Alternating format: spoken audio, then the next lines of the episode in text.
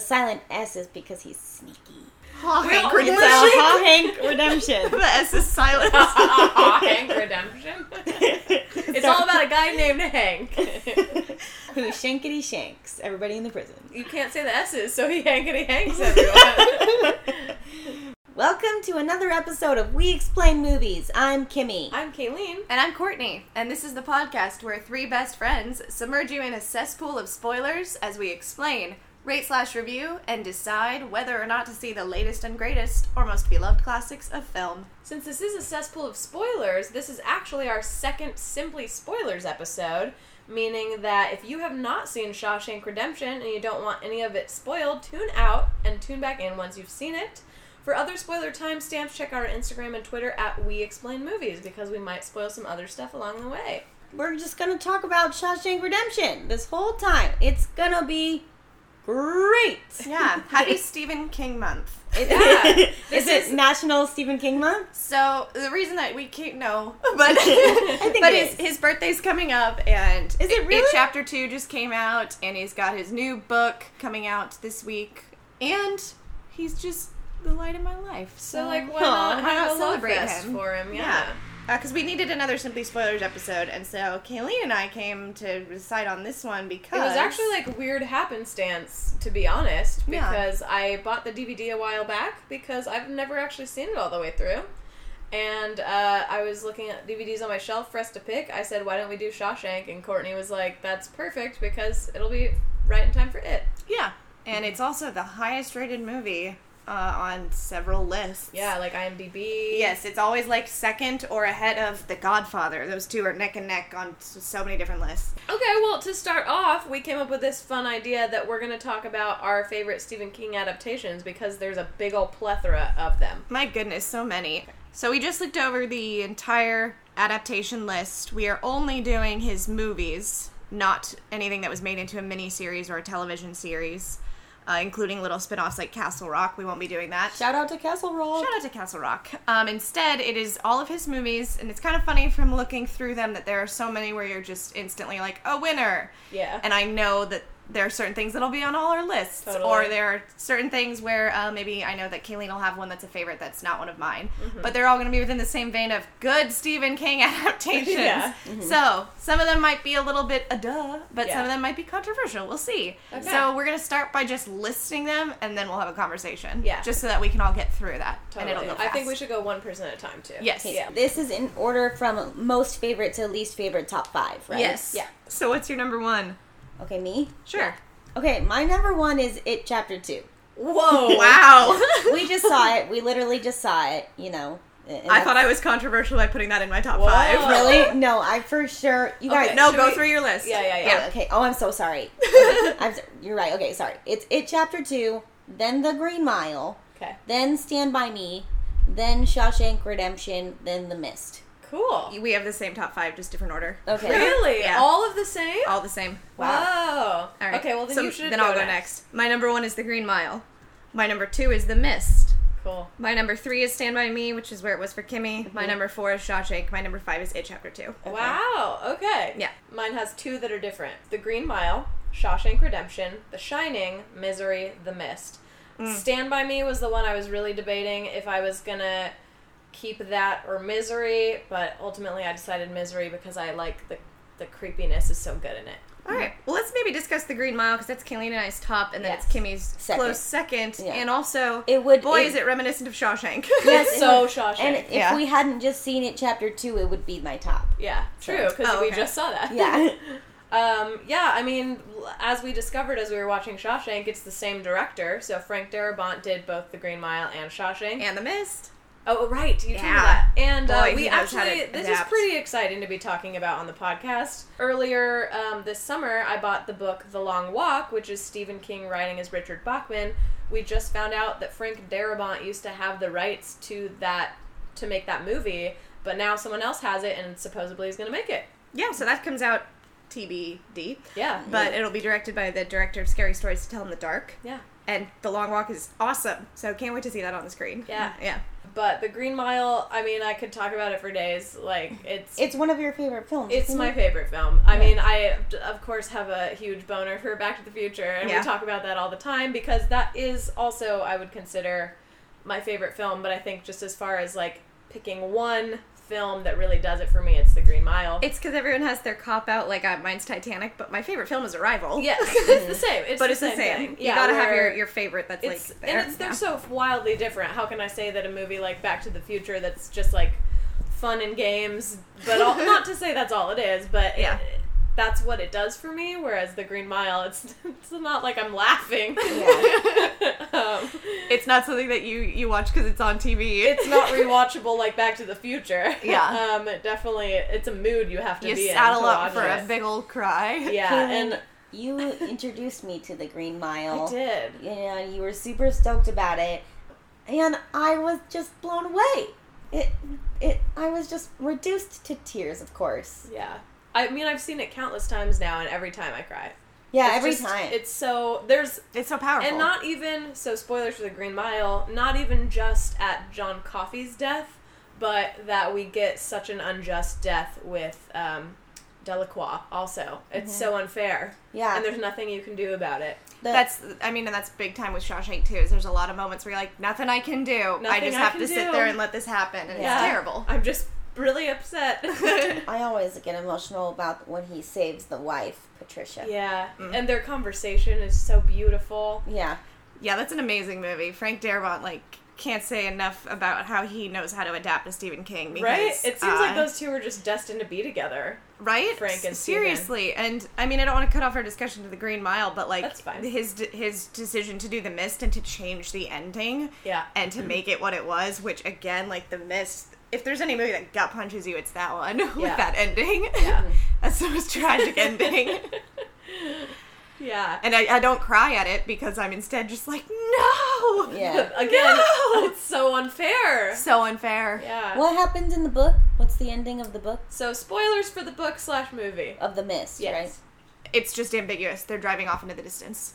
It's the same deal where the the like five of them make it to the car outside of the grocery store, and Mm-hmm. then it's just it's open ended of like they hear about a destination and they have to go towards it, and so that's just them driving off into the distance Mm. Not making instead any of life changing decisions. Instead of spoiling the mist, uh, instead of shooting everybody, including your six-year-old son, and then running out of bullets, so you can't kill yourself, and, And then the National Guard shows up, yeah. Man. showing that this could have all been prevented. it's so so, crazy. awful. And it's it's the fact that there weren't enough bullets, so he had to choose to be the one to get eaten by the monsters. Yes. And he goes out to say, like, take me, monsters. Like, this sucks. I have to go this way and can't just kill myself nicely. Yeah. And now he still and doesn't has- get oh, closure. it's so terrible. But Stephen King actually has said that that's his favorite adaptation of his I like work. that. I get that. And he's happy that they changed the ending. And also, I don't think Stephen King writes bad endings. I think I, That, I that's just like a critic, you know. It's just a critic because especially with his dramas,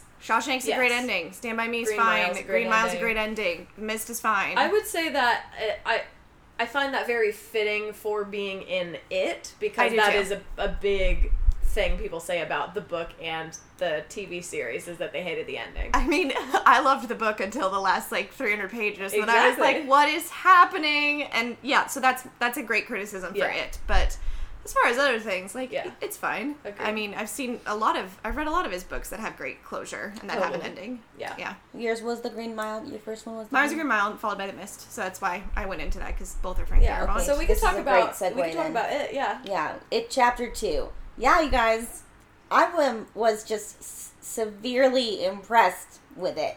Mm-hmm. You know, I I will say, and I think that's fine for you to have it as your number one. It's not like it's it's not like I dislike it or anything, but we did just see it two days ago. yes. I feel like you need to see it again, and it needs to sit with you longer. Maybe your opinion would change. Yeah, it might. I think we're still a little high from it. Is what I, am saying. so it chapter one. I don't really like, and I literally watched it the day before we went to go and see it chapter two.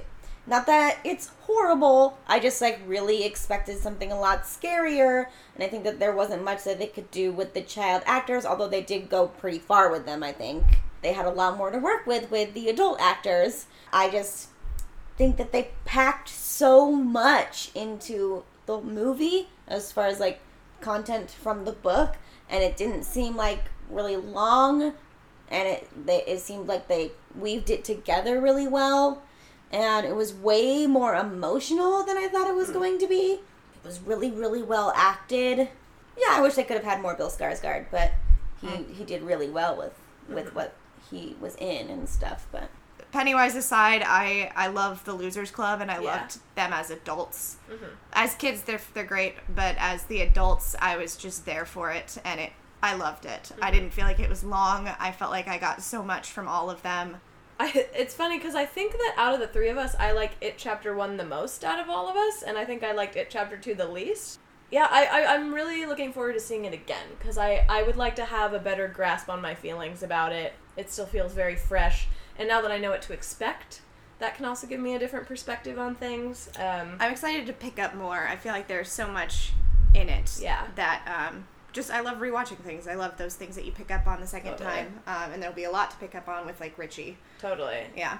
And I think that the acting, for me at least, was my favorite part of the movie. All Mhm. even the people whose names I didn't know were phenomenal. yes, Yes. Yeah.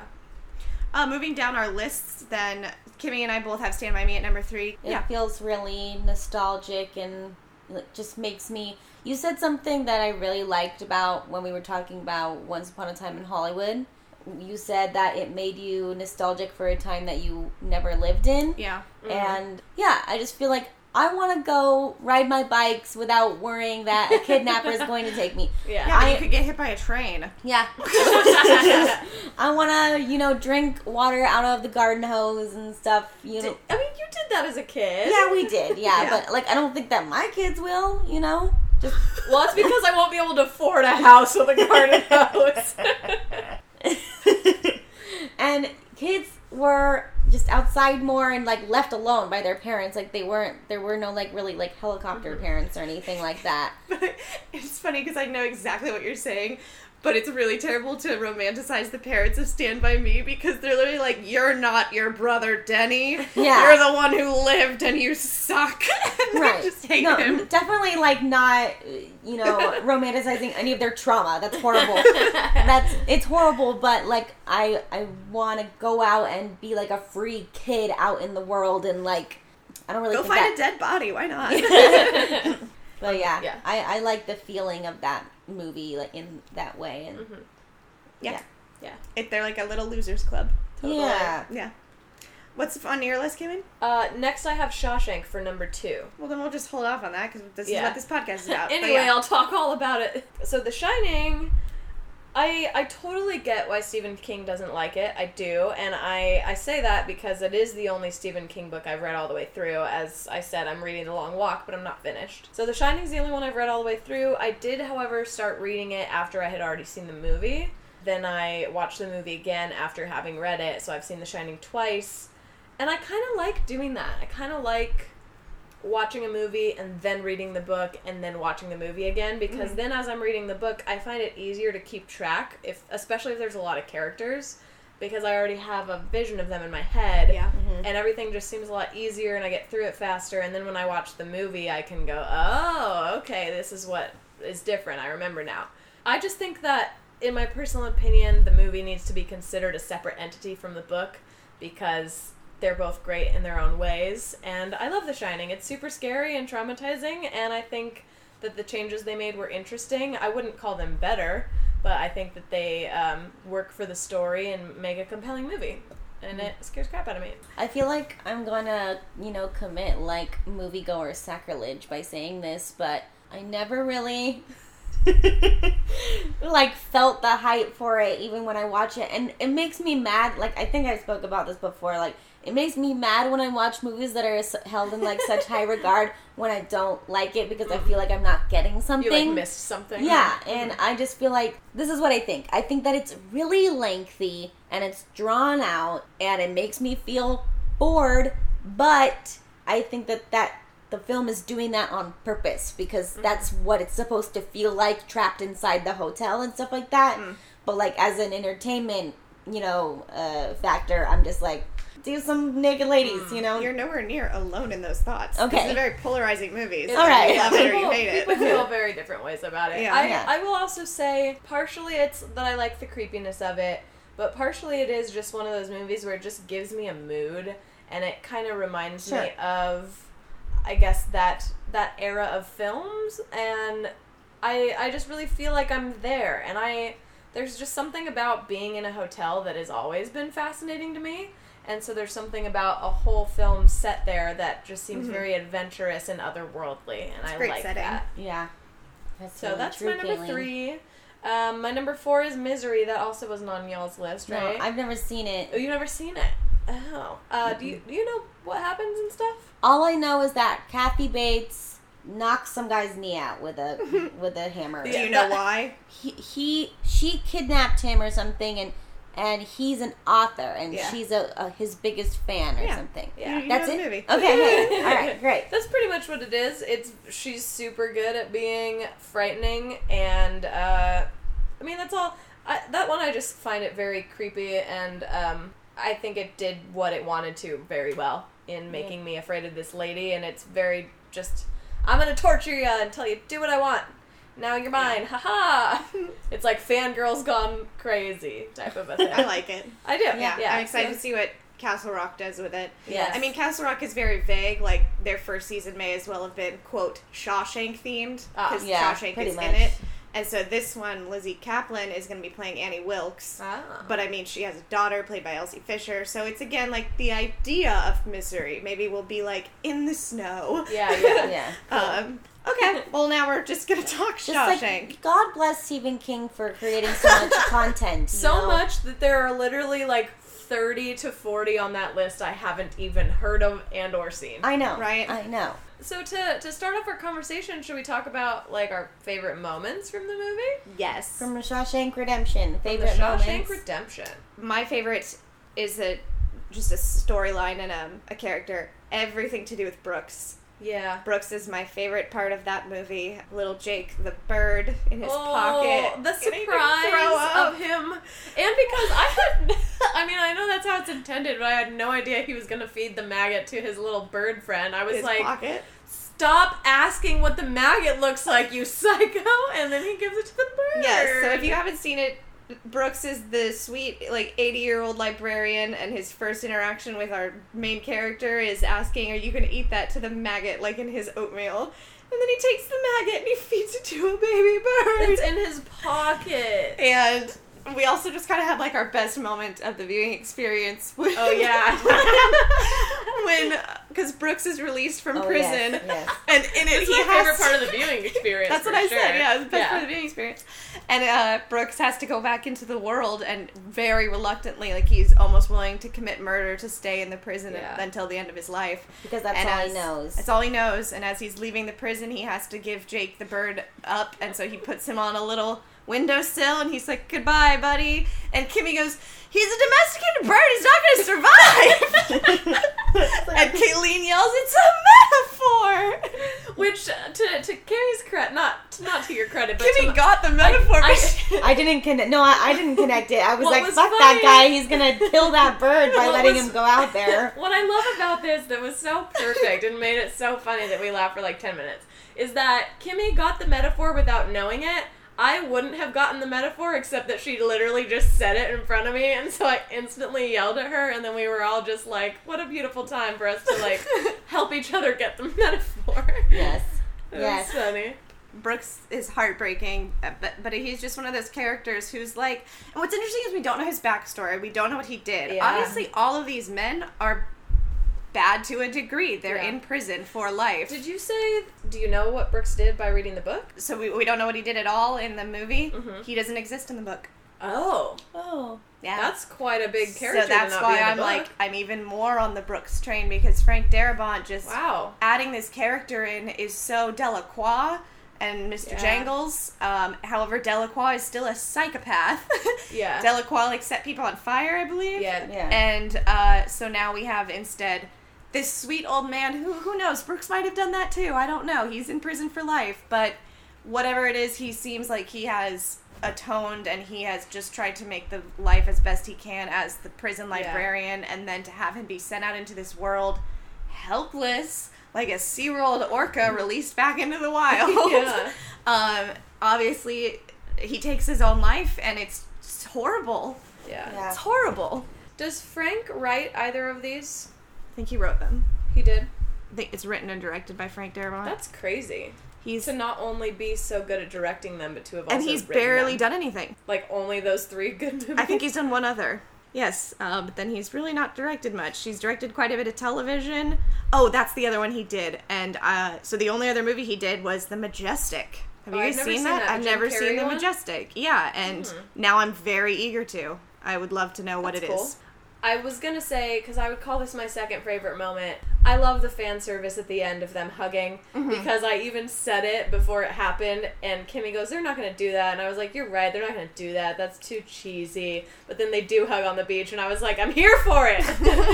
um, but um, my actual favorite moment. It's not the only movie to ever do this, but I just you can see it coming a mile away, and it's so satisfying to watch. Is when he takes the risk of going up to the guard on the roof and talking about how he can get all of the money Oh. for um, his dead relative. Yeah, his relative Yeah. dies and he could give the money as a gift to his wife so the IRS won't tax him. It's just like I you you see it coming. You know that he's like thinking about whether it's worth it to do it, and he mm-hmm. almost dies for it. And it Right. was so satisfying. And it's satisfying too that what he asks for from the guards is not so long as you keep the sisters away from me. Like Yeah. instead it's I want beer for all my friends and I won't even drink it. Yeah. I just Yeah. want their happiness. That's because he plays the long game, motherfucker. this movie is just the long game. Totally. It's just should have been the long the long game, game. right? I I found out my favorite part when Andy locks the guard in the office and he plays the mm-hmm. phonograph music of the opera singer. That was cute. I didn't cry that much. It's just like so. Is what happens is Andy locks the guard in the bathroom and he puts that up to like the prison speakers, like for the mm-hmm. whole prison to hear this beautiful opera song, and everybody stops to listen to it, and it is beautiful. And I just imagine the fact that they, in that era, were just like don't listen to music. Yeah, because if this this were a modern story, if this were a prison story about 2019, nobody would give a shit about that. Yeah. But because of the era that it's set in, it is such a beautiful, jaw-dropping moment mm-hmm. because well, I'm- especially because it's a female singer. They all just Yeah. like when was the last time you heard a woman sing? Like that's so Right? beautiful. Yeah. I was uh, the, moving on from that question. I, I realized the twist in the movie before it happened about the cute guy Oh. Tommy. Tommy. I would also like our listeners to know that for this entire movie, we called Tim Robbins a snack, but then the Elvis looking guy shows up and we're like, oh, that's a snack. It was like one was like didn't we say something about how one was like a wholesome snack, one was a one's like your snack. side bitch. like one was a granola bar, that's Tim Robbins, and the other one was like flaming hot Cheetos. yeah, well, they're a snack.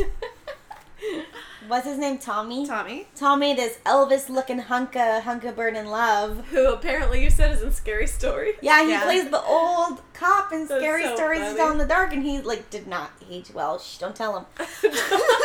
but he shows up. He's so cute. He's got a wife and new baby that he's Ugh. trying to get out of jail for.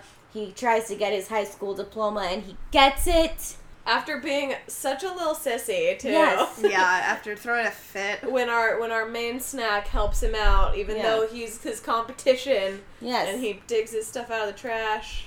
But then he's got the major reveal that Andy is innocent. Mm-hmm. Yeah, he Yeah. tells him that Andy's innocent, and then the warden takes him out of the gate. And and Kayleen, was it you?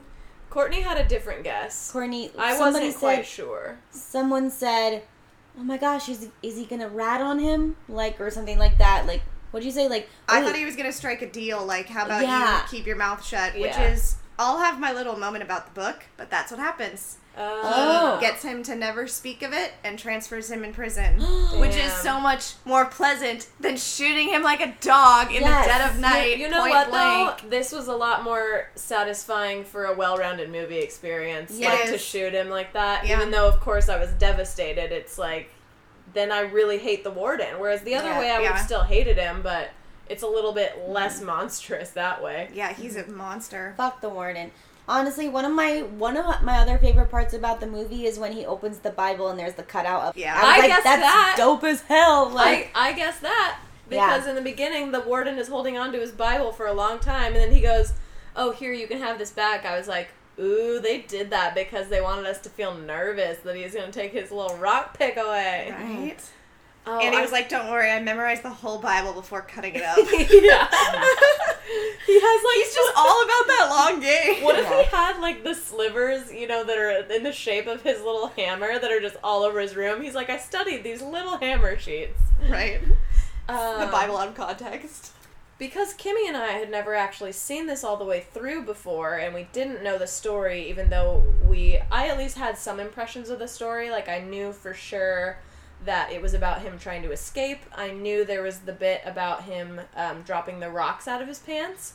But I thought, I was under the impression that we were going to get to see him cutting his way out. I We so- never get to see it. So, so once he yeah so once it's revealed that he's escaped like when they don't see him then i realized in that moment oh shit he's been doing it the whole time because Oh, i knew it was it was coming i just thought we would see it um, but the thing i was going to say is since you'd never seen it and i um, i mean this is for me too but did you think he was innocent yeah, I do. I do. no no no like did you when you were watching it Yes, I, Okay, yeah. I'm trying to think in retrospect. Yeah, like, yeah. yeah. I do think it was just because it seemed kind of ambiguous. They didn't Mm-hmm. show him killing him.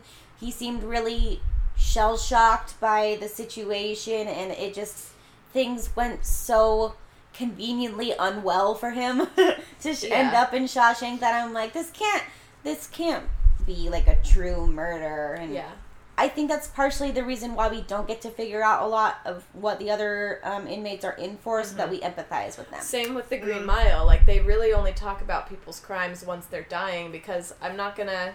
If you show me Delacroix setting people on fire, I'm not gonna be sad you squished his mouse. Yeah. But I Yeah. am. So yeah, I I think the only reason that I really thought that was because I figured if at the end of the movie we find out he killed his wife, then I kind of de-empathize with Yes. him the whole time. because at Yeah. some point he was a cold-blooded killer. Yeah, so I figured if anything, like at the very least, they would leave it ambiguous, like how everyone says they're innocent, and that we Mhm. would just assume he was. But the fact that it's called Shawshank Redemption, like redemption, Yeah. I assumed, but I, I was like, maybe I'll be wrong.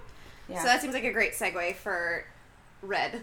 Oh yeah, Yes, because and, and that's another great thing about not getting to see Andy digging through the tunnel. We see everything from Red's perspective. Yeah. Oh, this man wants a pickaxe because he loves rocks and he loves carving rocks. Oh, this man wants a photo of Rita Hayworth to hang up on his cell, you know, and it's just it's all from Red's perspective. And we don't know why Red is in there. We know he's really not trying very hard to get parole. Yeah. He says the same terrible line for 20 years before Mm-hmm. like the 30th year that he actually changes it up and shows that he can be redeemed and Yeah. shows that he has paid for this crime and really learned and in the movie he says I did something really terrible when I was a young stupid kid. And so in my mind, I'll have you guys guess what you think Red's crime was. Mm. Because in my mind, before reading the book, I thought he, he seems like the kind of guy who probably got in a fight with somebody and either beat them to death and it was just a quick brawl fight, like in a mm-hmm. bar. I I feel like there was I again I've only seen this movie once, so I feel like there's things I that have slipped my mind since watching it a few days ago.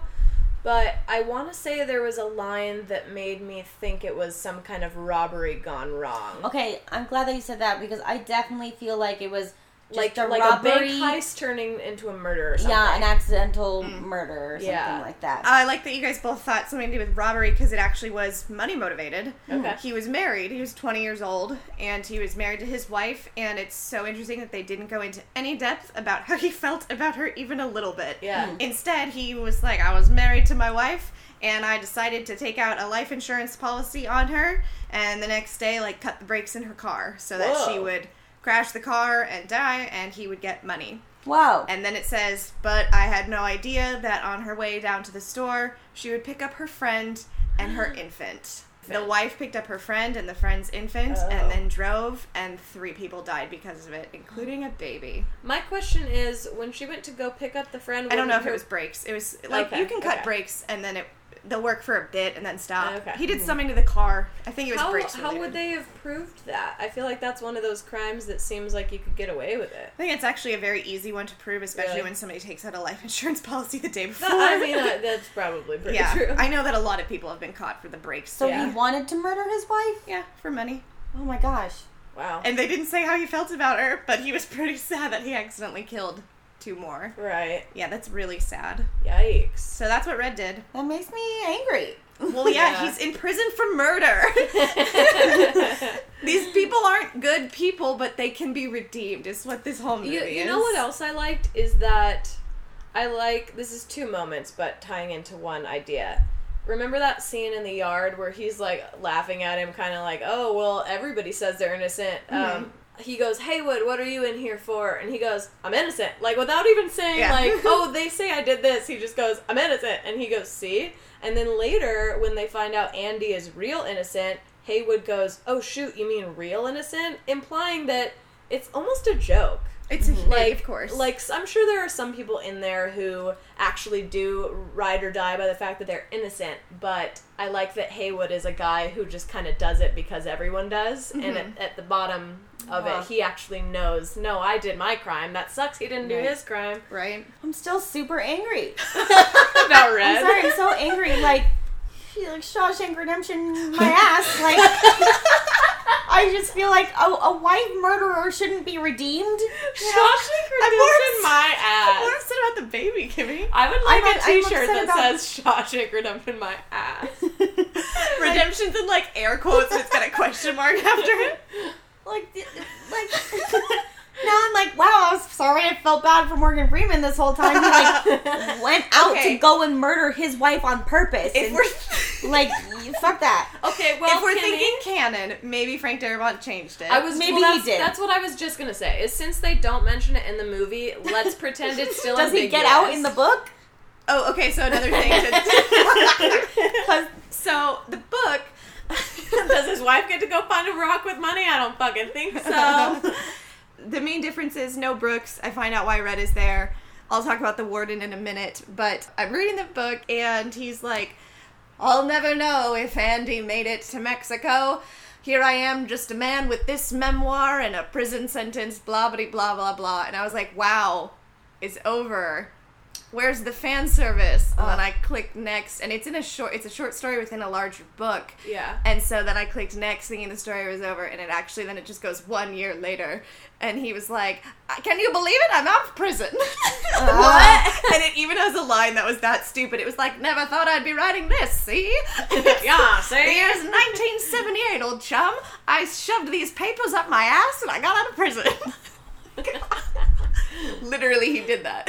He shoved papers. He was like, I had to Is that- save my wait, that's memoir, really from the so I book? shoved it up my butt. What the fuck? oh my god. Whereas in the movie, they're like, we just need a narrator. And I, and I was like, this is a long story. Did you shove 50 pages up your ass? I guess. How loose is your asshole? oh my god. Um, Everybody anyways. Tell King to stop. Stephen King, why did you make us care about a character who's a senseless murderer? Who shoves things up his ass for fun.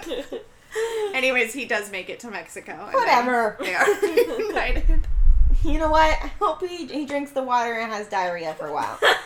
For a while. Would that redeem him in your eye? Nope. I, I mean, But I think he deserves it. Well, you know, you know what I will say is that yes, that is a horrible, horrible crime, but he went through the entire justice system and he did not escape. He got out through the justice system. So, I mean, they deemed him redeemed. It's just, Yeah. I mean, there's that's such a larger issue to go into, course. Yeah. especially because watching this, you're just like, that is a horrible way to go through life, Yeah. especially for someone like Andy who is innocent. Mm-hmm. But just the things that they make them do, especially not, I mean, a 20 year old is an idiot. A 20 year old makes stupid decisions to like kill their wife when obviously you're going to get caught. It sounds like he probably did it in the dumbest way possible. People are flawed. People are really bad. Mm-hmm. They're we're very bad people, and in the um, the book, the warden doesn't get his comeuppance at all. He gets away scot free Yeah. at the end. That's true. Yeah, I was also upset about that. I, I wanted them to capture him. Oh, I mean, he didn't even kill himself in the book. He Oh. gets away entirely. Really? He gets Yes, away in he the gets book? away with everything he did. That What? sucks. but to be fair, he didn't kill Tommy in the book. okay, well, I, I mean, I didn't mind. I yeah, it's a bummer that like he, um, in a way, that's the nice way to go is to kill yourself instead of how. I mean, he knows how the prison system is, so he's like, I Yeah. don't want to be in prison. also being a warden and inflicting all of that pain on people He people. would be killed immediately Yeah. when he get Yeah. into prison. People would know he was a warden. yeah, Yeah. Yeah. And- but it just like yeah, it is a little upsetting, but I still liked it. I still felt like I got some. I still feel at least that it, he didn't get off scot free. He Yeah. still got in like the same way that um, Sam Rockwell gets shot. hmm That's exciting. Yeah.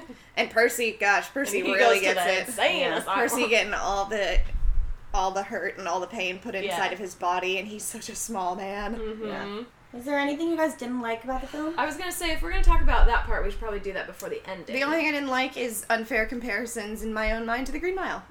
oh yeah, yeah. You know? what um, is so nice about it is that it really does. I don't know. This just feels like a movie that followed the formula of what it means to make a perfect movie. They were Mhm. like, "I'll give you a sadness. I'll give you a character that was wrongfully accused who gets his revenge, and also, you know, like Count of Monte Cristo style, and It- I'll even mention Count of Monte Cristo. and, yeah, and we'll show the book. There will be metaphors littering the whole movie. Uh-huh. Um, People will feel so bad for this old man. We'll mhm. destroy a snack right in front of your very eyes. Yeah. Uh, I would say, and you know what? Like, I kind of wanted to say that my least favorite part was the rape stuff, but I thought that uh, film wise, like cinematically, they handled it really well. Like, Mhm. they they showed it in a way that makes me horrified, but they didn't show it too much that I was upset in that way. Yeah. I I think they stopped every scene right when they needed to, It wasn't gratuitous like the way it typically is for like in the perfection. yeah. Mm-hmm. Yeah. It's hard because I do agree with the the praise this movie has. And I I didn't feel like it was lengthy. Mm-mm. Like it didn't it didn't feel slow to me even though I'm sure it was No, it didn't long. feel slow to me either. Yeah, I I mean, I, there's not really anything I can pinpoint that I did not like. Instead, it's just it didn't change my life the way Green Mile did. Green Mile Fair. is a ten in my book. You guys seem to know Tim Robbins prior to watching this movie, hmm Mhm. and I don't really. I don't think I do. At least, War of the Worlds, baby. who is he? in He's that? he's barely in it. He's barely in it, and when he was in it, the entire theater that I was in audibly laughed hard Really? because it was like because it was he was not ever marketed as being in this movie, and so you're watching this movie, all this stuff is happening, and then all of a sudden it's like I'm Tim, and he's holding a lantern up to his face, and he's like I live in a hole. Oh, he's the guy just- who try who goes who crazy. wants yeah, Yeah, yeah. and it was just like, but he is phenomenal in Mystic River, I haven't and I that think either. he got an Oscar that. for it. The main thing I know him from is the movie Nothing to Lose with Martin Lawrence, where he also has uh, a whole like the movie is kickstarted by his wife cheating on him, just Oh. like Oh, Shawshank okay. is. See, I don't know. I yeah, I guess I don't know him from anything, and I had no idea that was him in World War of the Worlds. Yeah, Um, so I didn't have that writing on him as like in viewing the character. This is kind of like a double edged sword because I felt like the way that he was as a character was really unrelatable. And, Oh. and like he was kind of like somber. He was not very dynamically emotional in any way. I mean, he had like it. It wasn't like peaks and valleys for me. It was like Yeah. pretty like in the middle for how he played it, and they they talk about that being his character. So I really appreciate Tim Robbins' portrayal in mm-hmm. that regard because he did it justice the way that it's supposed to be. But like in watching it, I'm like, you're kind of vanilla. I, I- I, get what you're saying because Yeah, it, it can I- feel stoic sometimes. Yeah, stoic. I, I get that that could be bothersome. Like if that's something, especially if you start to feel that way early on, he doesn't change, so you're gonna feel that way the whole time. Yeah. But I He just puts on some glasses. It- It, it gets a little wrinklier. yeah. Uh, it really didn't bother me. I think mostly because I forgive it for things happening around it, such as in the beginning, I take it to be shell shock, even though I'm sure he's horrified. I, I take it to be he's not ready to deal with those emotions yet. I think that there is a change of mood, but it's also like mostly makeup who did the mood change. Um, once he starts getting raped and beaten by those men, I do think that he still has the vanilla-ness about him, but it's more of a less cool guy and more sad guy. I, I, I think I also forgive that part of his personality once we find out at the end that he's like he blames himself for his wife dying because he mm-hmm. says I drove her away like I never expressed how much I cared about her.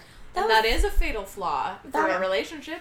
That was the part where I, I identified with him the most. And Totally. that's what I'm saying is that I think that his portrayal is really accurate as how that character probably would be But in maybe that the writing of the situation. character you're not on board with. yeah, like the just watching it from like an entertainment like movie standpoint, Yeah. I'm like uh, like you know, I'm glad that you got what you needed. I'm glad you escaped. I'm not, I'm not like please escape. Oh my god, you know. Yeah. So I don't know. It didn't have as high of stakes for me as I would have hoped in a situation like this. There's also almost just a part of me that he's been there for so long, and you know he's almost like not beating the system, of course, but he's like riding high. He's friends with all the guards, friends Yeah. with all the prisoners. He has a nice job. the bad guys are gone now and it's like so of course him escaping is amazing and makes the ending really fulfilling but i'm less it, i don't know it seems less drastic than it would have if he escaped in the beginning it's like oh phew glad you got out of there but he already experienced the highs and lows of prison yeah. for So, 19 years. yeah solitary for like two full Yeah. months.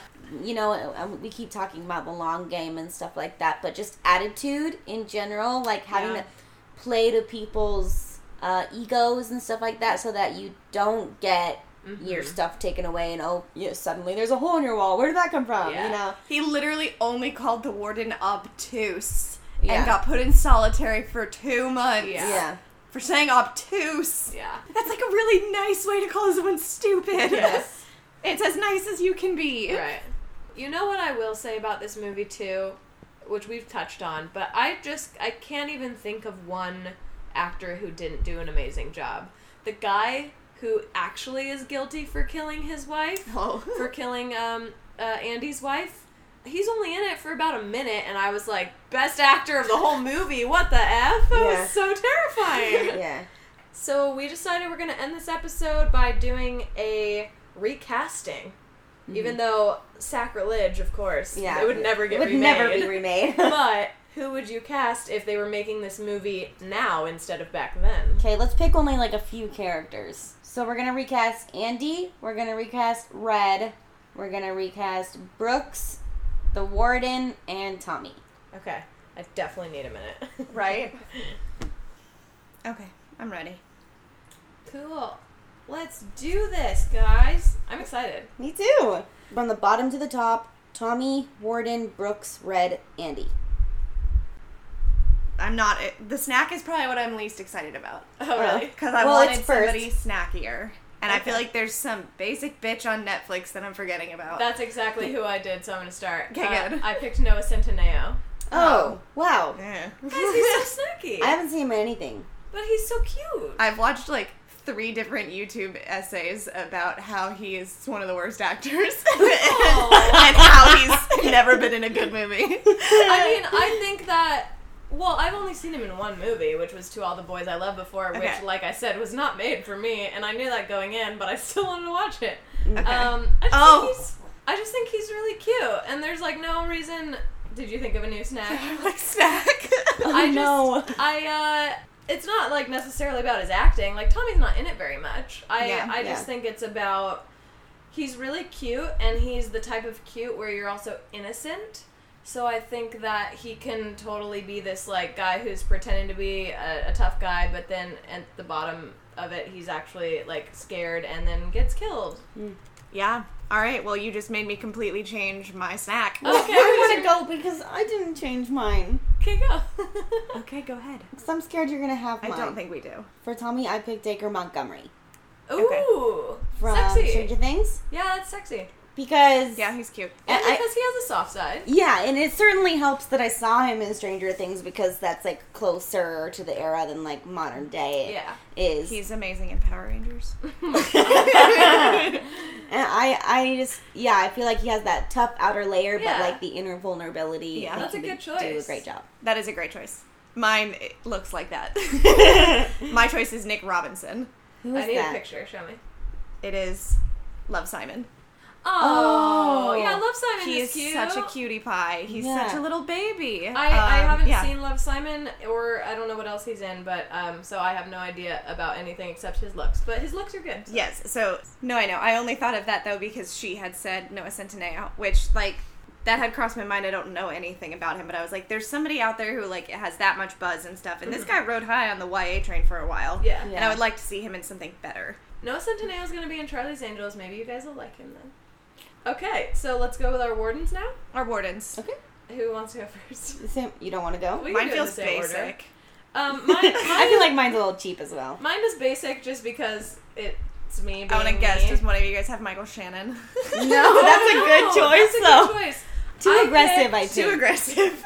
I like that choice though. I picked because bias, but also because they've played characters like this. I picked Sam Rockwell because Ah. I he's played like horrible guys before. Like um, for example, in Three Billboards, he's a horrible, abusive racist. Even though we end up like liking him by the end, he's still not a good guy. And of course, we've seen him as crazy murder rapist, and I think that he could do subtle dick that gets people murdered really well.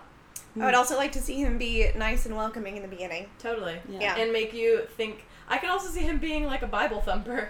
Yeah. Hardcore. Um, for the warden, I picked Ben Mendelsohn, and I don't know if it's just because we Can were I see a literally. picture? We Yeah. were just talking about him, but I don't know what he looks like. Yeah. Yeah, he's a bad guy. Yeah, he's get it. I'm the bad guy. I'm Yeah, the best. he seems like really buttoned up, like he could play that role. It's like, yeah, like buttoned up. He, he He's could even have glasses. He's got like a leadership about him. Yeah. Yeah. yeah. Also, it's good juxtaposition for who I picked for Andy. So Oh, Oh, exciting. nice. Yeah. Okay, yeah. My warden is Tucci. Nice. Stanley Tucci. Yeah, that's good that. too. I love it when he wears glasses, and I can picture him being so warm and welcoming, and just drop of a hat. Because you need turn. to like him to a degree, like Yeah. a little. You do, He yeah. He's a little. you have to throw the scent off that he's not a down and dirty person Yeah. who's screwing everyone over. Yeah. So that when uh, Noah Centineo gets murdered, it's a shock. okay, uh, next is Brooks. I want to go first. That's fine. Aw. I'm afraid that we might overlap. I think we might have the same one. I'm scared. I chose. I feel like I'm gonna say it. You guys are gonna go. Who's that? Oh, oh. I chose Miguel Sandoval. I Oh, don't. I don't know who that is. No, Yes, you do. I'm sure I do. Who is it? It's Frank Curry from Sharp Objects. Oh, the oh the police right? officer. That's no, oh. that's cute. Vickery. the Her, one her editor. like her dad. oh her editor from Law and Order. From yeah, Law and I think he's from Law and Order. Oh, Yeah. okay. And I just want him with that sweet beard, Aw. and That's so nice. I just want him to call Andy Cubby, and then I just Aw. want him to just be this sweet man. I love him. He's such a That's nice. he's such a dad, and um, I think he would do really well in a part like that. Yeah. yeah. Yeah. Okay, you Okay. and I might overlap. Okay. I'll let you go first if you want. Okay. For the for Brooks, I picked Michael I Caine. did too. I did too. I did too. Michael Caine. I I think just that like spelled it in the air. can Someone he do an American him. accent? I don't know if he would even need He's to. He's such a seasoned actor. Yeah, he doesn't need to, Yeah. Courtney. I just Okay. think like he has like a persona, but like especially during those darker parts where he feels so lonely, I feel like it would just be heartbreaking. He would be And I was I was strongly picking this choice based on looks and based on age because Mhm. looking at pictures of what he looks like to at this very moment, he totally has a sweet old man face. Like if I saw that sad old man walking out in the rain by himself, I would be heartbroken. Yeah. So I think with how yeah, like how weathered and He's weathered enough; it would work. it, Yeah. would be so sad. I, Yeah. yeah, that's funny. Yeah. I knew we would, someone would do that. okay, I'm Um, excited about this round. Okay, red. So I was having such a hard time picking this character because there I just felt like there were a lot more factors for this one than with the others. Like you have to think about age and a very specific age. You have to think about race. You have to think about like their personality in a way. They have to feel a little bit wiser, more worldly. I just found it very difficult. So I don't need to go first. And I feel like this is uh, it's what Morgan Freeman's best known for. yeah, Yeah, yeah. He- and Morgan Freeman's such a niche actor. Like, Mm-hmm. he, he, Yeah. he, there is no other Morgan Freeman. Mhm. So Uh, so I chose, and I'll just have to explain him to you, but I chose Michael Kenneth Williams, and here's a picture of him, Mm. and I, you can just see from this picture the look. yeah, It- he, it has got the look. Seems about right. Um, so what I recently saw him in is When They See Us, which is the Oh. Ava DuVernay Netflix miniseries about the Central Park Five, and he plays one of their dads. Okay. And just Have you seen him in other stuff? that role really did it for me. Um, he is on The Wire, which I haven't watched, but that's a Mm. very beloved, famous show. And then he was in Twelve Years a Slave, but I did also love him in the HBO miniseries The Night of. Okay. So, I- so I've again, seen him in a I- fair amount of things. I can't point to his acting, but he, he looks the part for sure. Yes. Um, so he's been in he's been in plenty, but those are just some things where I was like, yes, I know you from this, and I support you. Cool. Yeah. You can Okay. go next if you want. All right, I had somebody before I picked the one that I picked, Okay. and Do you think I'll have it? I think that you have the one I picked. Yeah, I Oh. do. No, the, I think you had the one I've had before, Oh, okay. but I changed Okay, mine. tell me your new one then. For red, I picked Chiwetel Ejiofor. Oh, okay. You were saying that was the guy from Doctor Strange, Courtney? Doctor Strange and Kimmy, obviously Twelve Years a Slave. Yeah. I was just saying Doctor Strange because We just we watched just that. watched Yeah. that. But main guy in Twelve Years a Slave. Gotcha, yeah, Solomon okay. Northup. Um, Okay. I do think he's a bit young, but he's pretty. He looks really wizened for his Mhm. age. He's forty-two. And he's gonna have to age in the movie. so- Yeah, the one that I picked before was Wait, don't say who if did it's who mine. did you pick? I picked Laurence Fishburne. Oh, okay, that's not. Ah, ah. that's a good choice. Oh, I love Laurence Oh. Fishburne. All right. I could listen to that man all day. I love his voice. Oh, what was your pick before? It was Will Smith, you guys. Oh, He's it- fifty. Did you know that? Yeah. He's old, and I I- just thought it was too commercial, and he would have to have like way. he's too charismatic. He's too too charismatic. funny. I He think he's not as subtle enough as the character needs to be because Yeah. he he's so pop culture right now, and I think that really needs to die down for him to get any more like high high recognition for film going forward. You know? Yeah, I Yeah. just I I mean I love Will Smith, I do, but I I did think of him because for age I think he's appropriate, but I I do think there's something about him that even though he's fifty, he still feels like a quirky, fun young guy. Like Yeah. I would hang out with Will Smith like a friend. Yeah. Um, uh, do you want to say anything else about the other guy? Uh, Chiwetel? Yeah. No. Okay. No. So yeah, I picked Laurence Fishburne because mostly because of all those criteria that I said earlier. But I I do love his voice. He he totally can narrate a film, and I'd Right. be into it. Also, I I mean, you guys know I'm a huge fan of The Matrix, and he's brilliant in that. He's uh, brilliant in everything that he does. So I I think that he can really take on a a starring role in this movie. Mm-hmm. That was a good round. Yeah. Okay. Okay, guys.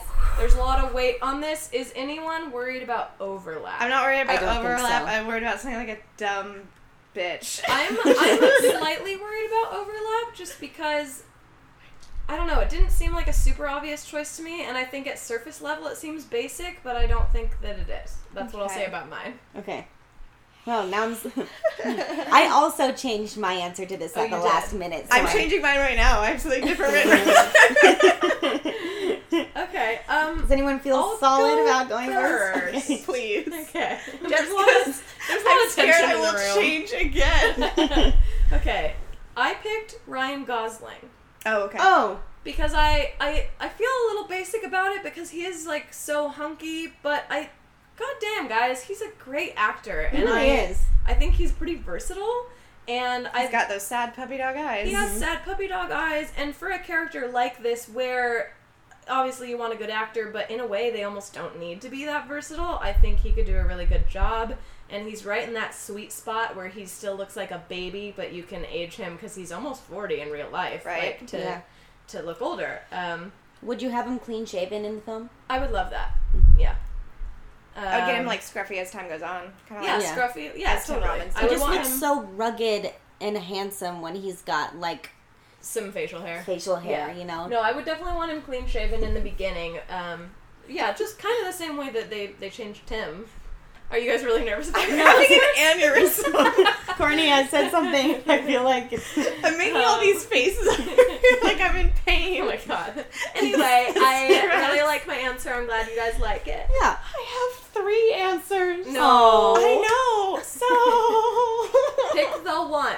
The one. And then you can tell us the others as mentions. You have to pick one. Do you want Kimmy to go first? No, it's okay. I can wait. Oh, yeah, go first. Okay, what if I have yours? I don't care. I have backups. Has two backups. All right, so I'll tell you my my choice, Okay. and then I'll tell you what I had before I Okay. changed it. Okay. I picked Paul Dano. Was that one of your choices, Courtney? For a snack. Oh, no. He was one of my choices for the snack. That's so funny. I wonder if this is a product of my, you know, feeling like the stoicism of Andy's character, but Mhm. I feel like Paul Dano can do it really underplayed with just like a hint more, you know, something to capture you. Mhm. Uh, um, he can look really meek, but like I said, with my pick for Ben Mendelsohn as the warden, Paul Dano is a tall guy. He is, yeah. And I just think that the power play between the two would be juxtaposed by their height. Mhm. You know, because Ben Mendelsohn's pretty short. Mm-hmm. Uh, I thought it would be pretty funny because he does escape at Dannemora and then doing this, it's like the exact Yeah, same yeah. thing. That's pretty funny. My before choice, though, was Daniel Radcliffe. okay, I get it. You like this army man. Yeah. Yeah, I actually picked them separately from that, though. Interesting. I I see the reasoning behind both. Honestly, uh, I would say, and this doesn't mean I don't think he would be a good choice because I I have faith in him as an actor. Like going aside from his looks, but looks wise, I will say there's something about Tim Robbins that even though he has a baby face. He just still feels tougher than that to me. Like Daniel when- Radcliffe just, I, I'm gonna look at him and think 16 year old. Yeah, Paul he, Dano he's- feels was too young, and he that's feels why. more frail to me. But that's Mhm. that's solely by looks. That has nothing to do with his acting ability. Yeah. Yeah. All right, take right, my hand. Let's walk down dumbass lane. Ahead. I think, and this is nowhere near typed up on my notes at all. this is coming to me now, and I'm just gonna say it. Jake Gyllenhaal. I like that after all of that, you're like, no, it's the boy. For- I feel like I thought you were gonna pick that. It's me, Courtney. oh, also for any, if there's listeners like tuning in for the first time ever, I picked Sam Rockwell because I fucking love him, and Courtney just picked Jake. Because, I don't mean just, but I'm just saying Yes. it's funny that we have those people because you love Jake Of Gyllenhaal. course, but I came to him from from. That's why I was over here having like a spasm because telling you that Ryan Gosling has got those puppy dog eyes. I can just Mm. picture the look on Andy's face as he's supposed to be walking around the prison either after solitary or after the sisters get to him, and just what that would be like. And. Yeah. it, it's just got Jake written all over his face, and they made him look so young in Nocturnal Animals. Mm-hmm. And then they made him look scruffy in Nocturnal Animals, and I think he can do both really well. I think he can look like a nice, because he just does so much with his eyes. He just acts all through those, and I feel like we could really just be on Andy's side without him doing much, with him being quiet. Mm-hmm. Um, and obviously he's my fave, so you win. Do you guys want to hear what my backups were? you win. Yes. Jake. So what I wrote and what I was like prepared to argue because of age, uh, I originally chose Mark Ruffalo. Okay. Okay. Don't care about it anymore. Like I get it. Just uh, yeah, I would be a little too old. I think. a little too Yeah. old, and then my other choice is too young. But Jack Reynor uh, from Midsommar, Oh. Oh, interesting. just because I want to see him have more to work with. Well, that was a I fun think That was pretty successful. Yeah. Yeah, I liked that. I like our casts. I'm ready to see them on the short list. Yeah, let's go remake. well, that was our second Simply Spoilers episode ever, and I had a grand old time. That was a really fun movie to pick, and uh, go see it. Chapter two. Yeah. Mhm. Support Stephen's mini adaptation. support Stephen. Also, spoiler alert for the movie: Stephen King makes a cameo. Get ready. And guess who went to the bathroom?